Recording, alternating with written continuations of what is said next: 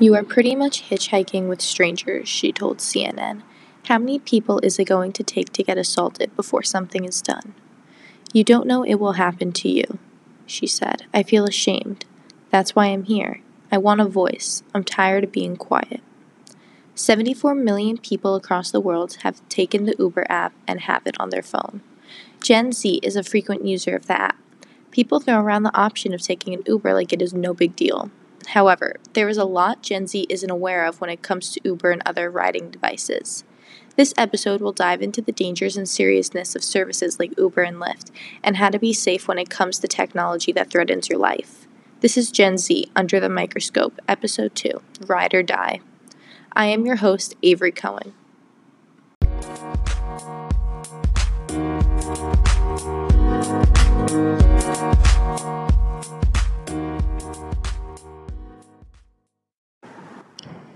Just last weekend, I was out with my friends. We were off campus going out like a lot of students do here at Syracuse on a Friday night. We were all tired and it was getting late. One of my friends said she'll call an Uber. She didn't even suggest the idea, she just assumed everybody was okay with it, and we began ordering the car service. This seems like the logical thing to do, right? Friday night, late, tired, it's unsafe to walk late at night. However, is it just as unsafe to ride in an Uber? Most Uber drivers are very reliable, very nice, and do their job well. In fact, one of my close family friends is an Uber driver. He is super nice and loves his job. Some drivers may not be as nice. Just as recent as August 26, 2019, a 15 year old girl was kidnapped by an Uber driver. A New York Uber driver named Sean Williams has been charged with two counts of felony kidnapping after prosecutors say he planned to sexually assault a 15 year old girl he picked up after a Sweet 16 party. Williams picked up the girl at 11:15 that night. Shortly after, he canceled the ride on his phone and then tried to convince her to go drinking with him. The girl resisted and told him she was too young to drink. She then convinced him to stop at a McDonald's to use the bathroom and immediately called the police. She made it home safely that night. Authorities said he was planning on bringing the girl back to his apartment and then sexually assaulting her. This is just one of many cases of young teenagers being attacked by these riders. We are so immune to things like this happening. Even I am guilty of it.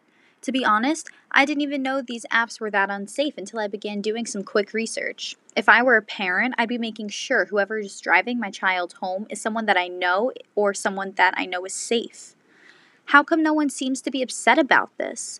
I don't see anyone protesting or trying to fix the issue unless you're the victim. This needs to be stopped before it happens, not when it happens. In this case, the girl managed to escape and everything was overall okay. Some women aren't as lucky. Many women have been raped, assaulted, drugged, and abused by their Uber drivers and Lyft drivers.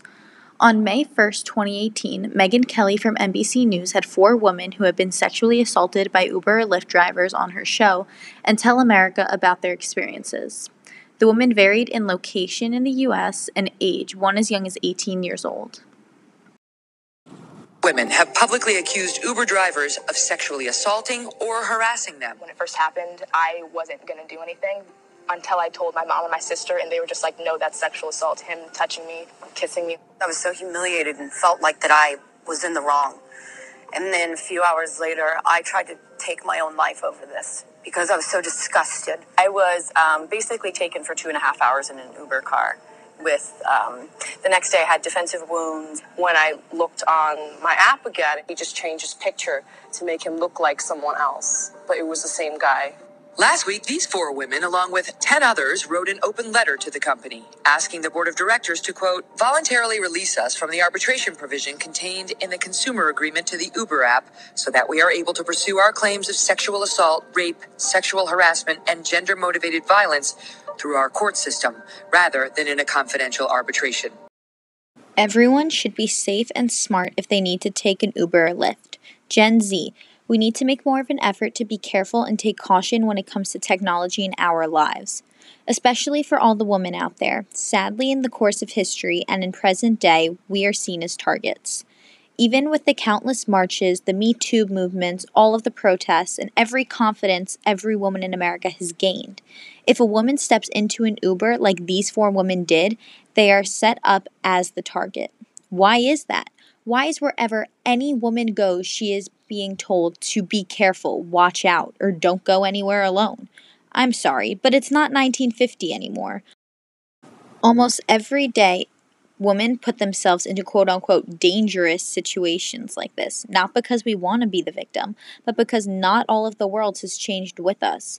We should be able to go wherever and whenever without feeling that sense of insecurity. When a woman steps into a car, she wants that sense that she is safe and she will get where she needs to go. Sadly, these drivers are not all the type of people who care about your wants and needs. They are in control because they are behind that wheel. Not many people would want this type of job unless there's some other motive in mind. The companies are trying so hard to cover all of this up just to keep their reputation. Attorneys have uncovered 100 cases of reported sexual assault by Lyft drivers in the state of California over a one year period between 2015 and 2016. This is just in one state. Imagine how often this is happening across the country. The public does not hear about it because they are so good at hiding their flaws. These assaults are happening way too often to not be taken seriously. We need more than some five minute news report on a Wednesday at 6 in the morning when nobody's listening. In an interview on The Today Show, aired of May of 2017, it describes another incident. This case is something I've never heard before until now. It was past midnight in Los Angeles. Carla Westland says she was at this nightclub and wanted to leave, so she ordered an Uber. You're waiting for an Uber outside of a club where there's tons of cars, tons of people. So I'm out looking for a car. You know, you want to go home. It's the end of the night. You're tired. I just saw a car out on the street that looked like an Uber. The way it was out there just waiting. And then I got in the back seat. He asked me for the address. And then I fell asleep. Seemed legit, Yeah. but it wasn't really your Uber. No. No. It was not my Uber. The driver, an alleged Uber imposter, parked outside the club waiting for a woman to get in. I literally woke up to him in the back seat with me. We're parked somewhere, and he's just banging my head against the seat. And it's just a very confusing thing. You're just your instinct is just say, "Stop! Like, get off me!" Like, you're fighting, and you're, you know, and then you realize, wow, this is not changing anything. He's still overpowering me. Well, what's next? And he sexually assaulted you Yes, for hours. for three hours. Yeah. Police just releasing this sketch of the suspect, desperate to catch him before he strikes again. And turns out these fake drivers are striking coast to coast. Some of them even using fake Uber logos and stickers to trick you. Recent attacks in New York, Rhode Island, Connecticut, Ohio, and Louisiana. What really bothered me about this new segment is that at the very end, the reporters start to give the viewer tips on how to stay safe and defend yourself if something ever happens to you. It bothers me so much that they're preparing me to stay safe for something that's going to happen to me. How about stopping the problem before it even happens? Also, people can't even defend themselves if we can't even take these situations to trial because of the terms and conditions that you barely read. This is the 2019 version of assault patterns that have been going on for decades. Sadly, whether people like it or not, not much has really changed. I don't have the app on my phone because I know if I ever ride in an Uber, I will be with people, so I use their app and then just pay them back. Tons of people don't realize how much they end up spending on these Ubers and don't even think of using other means of transportation I think Gen Z favors riding apps over public transportation for multiple reasons. The fear of using public transportation comes from a very young age. Whenever a child would ride with parents in a bus or a train or any mode of public transportation, they would always be very protective over the child and whisper things to them like, stay close to me, or don't touch anything and keep your head low. For a child, those words and experiences stick in your brain. This builds up fear of using public transportation and it gets embedded so far in their brain that it takes with them forever.